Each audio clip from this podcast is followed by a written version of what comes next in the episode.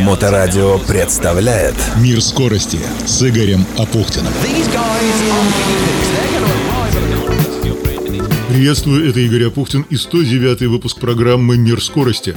Сегодня мы в Пушкинских горах, финал Кубка России. Именно здесь решалась судьба Кубка не только в абсолюте, но и практически во всех группах. И что творили лидеры на трассе? Какая была фантастически упорная борьба. Об этом, а также о том, что нас ждет на ралли Выборг в финале чемпионата России, в программе «Мир скорости», которая продолжает выходить при поддержке ветерана трековых гонок Олега Трескунова, соучредителя и председателя Совета директоров научно-производственного объединения «Акваинж» и генерального генерального директора этой компании Игоря Алтабаева. НПО «Акваинж» занимается технологией очистки воды и выводит на чистую воду поселки, города и крупнейшие промышленные предприятия. Предоставляет полный комплекс услуг в области систем водоподготовки и водоочистки от обследования объекта до строительства под ключ и последующей эксплуатации очистных сооружений и станций водоподготовки с гарантией самого высокого качества очищенной воды и в Петербурге, и на всей территории России. Это крупные объекты на курорте Шерегеш в Кузбассе. Это строительство в Калининградской области Парка Света и не только. Это объекты в Ленинградской области. Это строительство специальной очистной канализации в аэропортах. Да, Акваинж работает с передовыми компаниями и реализует сложнейшие проекты. И нагрузка на предприятие настолько интенсивная, что Акваинж начал строительство нового собственного производства. Об этом председатель Совета директоров Олег Трескунов. Компания «Акванич» приобрела земельный участок, собственность.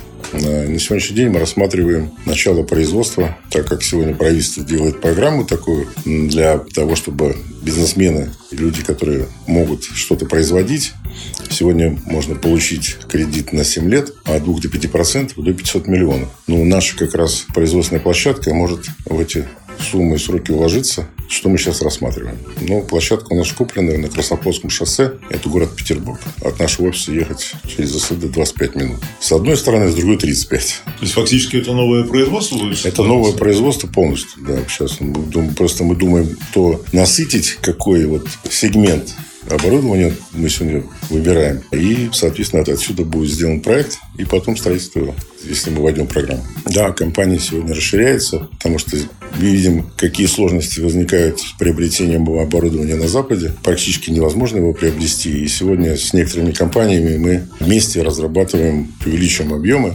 и качество, и, наверное, ассортимент. Сейчас пока не буду рассказывать с кем, но мы ведем переговоры. Мир скорости с Игорем Апухтиным. Mm-hmm.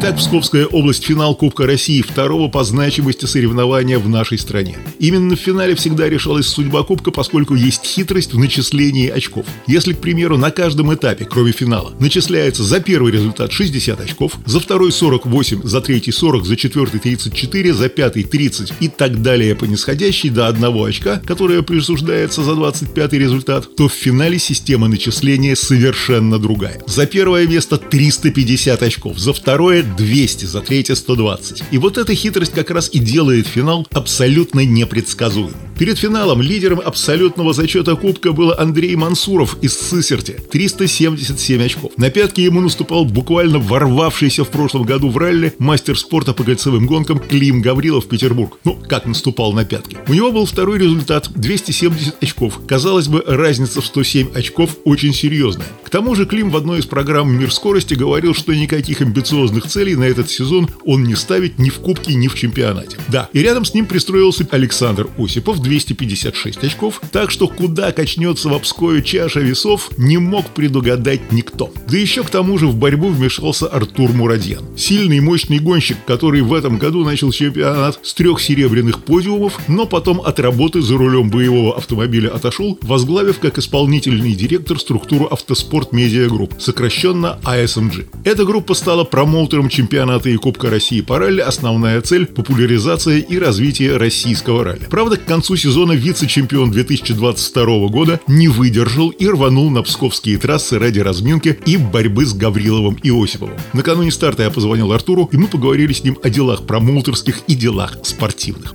Действительно, пришлось сосредоточиться на организационной работе. Подготовка уже началась к следующему сезону. На мой взгляд, она себя оправдала. У нас появится очередная новая гонка в статусе чемпионата ралли Барда. Плюс мы сейчас активно ведем переговоры. Ну а завершающие этапы Кубка и чемпионата в этом году уже показывают неплохое наполнение канала. При всем при этом я могу сказать, что еще предстоит очень много работы поработать над видео, фотоконтентом. Мы продолжаем запись подкастов, поэтому сложно сказать, что мы свою работу выполнили уже до конца. Но при этом всем это мне позволило все-таки вернуться за руль, потому что я наконец соскучился по гонкам и проехать вот сейчас, заявиться, по крайней мере, на старт, на финальную гонку Кубка. Собственно говоря, да, я еду.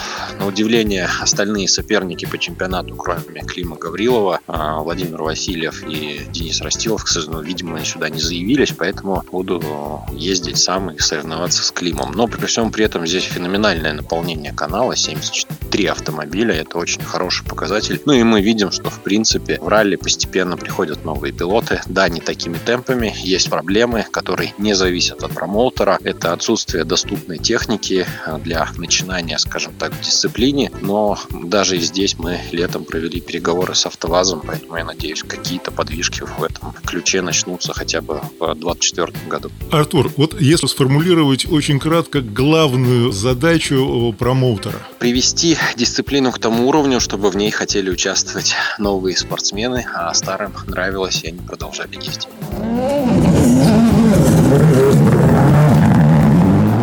Появление Мурадяна на трассе Пушкинские горы изрядно спутало соперником карты, поскольку, несмотря на перерыв, вице-чемпион был в отличной спортивной форме. И вот эта тройка Гаврилов, Мурадян, Осипов устроила настоящую феерию. Да, Клим поехал на привычном Ford Fiesta Proto и на нем объезжал Мурадяна, под которым была более мощная Шкода Фабия R5. Я отслеживал борьбу в режиме онлайн на сайте Федерации автомобильного спорта Псковской области, и цифры результатов порой шокировали. Отставание на спецучастках спортсменов друг от друга порой было не более 0,6 секунды или секунды с небольшими десятыми. Четыре спецучастка из семи выиграл Гаврилов, три из семи Мурадян. И перед финальным восьмым допом Мурадян проигрывал Гаврилову всего 3,3 секунды. Это на трассе длиной 377 километров, из которых 110 специальные скоростные участки, если считать с последним допом. Так что последний восьмой доп решал все. Гаврилов и Мурадян не дали никому ни одного шанса тому же Осипову на то, чтобы выиграть хотя бы один доп.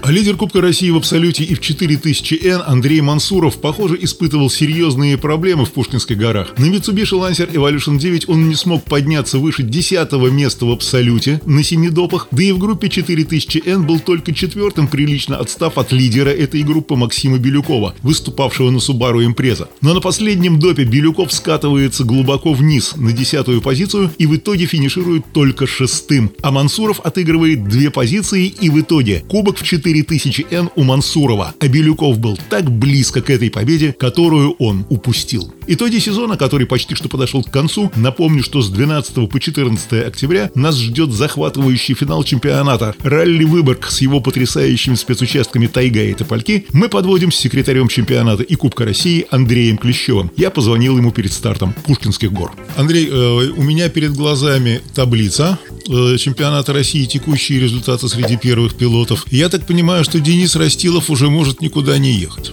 Ну, собственно говоря, да, у нас есть два чемпиона, которые досрочно стали обладателями почетных званий в Асбесте на Урале на предыдущем этапе. Это Денис Растилов, Василий Слобожанинов в абсолютном зачете. Они выиграли 5 из 6 прошедших гонок, гонок и, соответственно, стали недосягаемыми для конкурентов. А также в зачете R3 в двухлитровом классе у нас Дмитрий Рябов Илья Бойцев то же самое выполнили задачу минимум на ралли Эковер в сентябре. И, соответственно, они стали досрочно чемпионами в двухлитровом классе. Вот тогда получается, что будет идти борьба где-то за вторые и третьи места? Да, естественно. Ничего еще не решено в абсолютном зачете за второе и третье место и в других классах. В Н4 у нас пока еще чемпион неизвестен. Но э, чемпионы собираются приезжать, не собираются? Какая информация по этому поводу есть?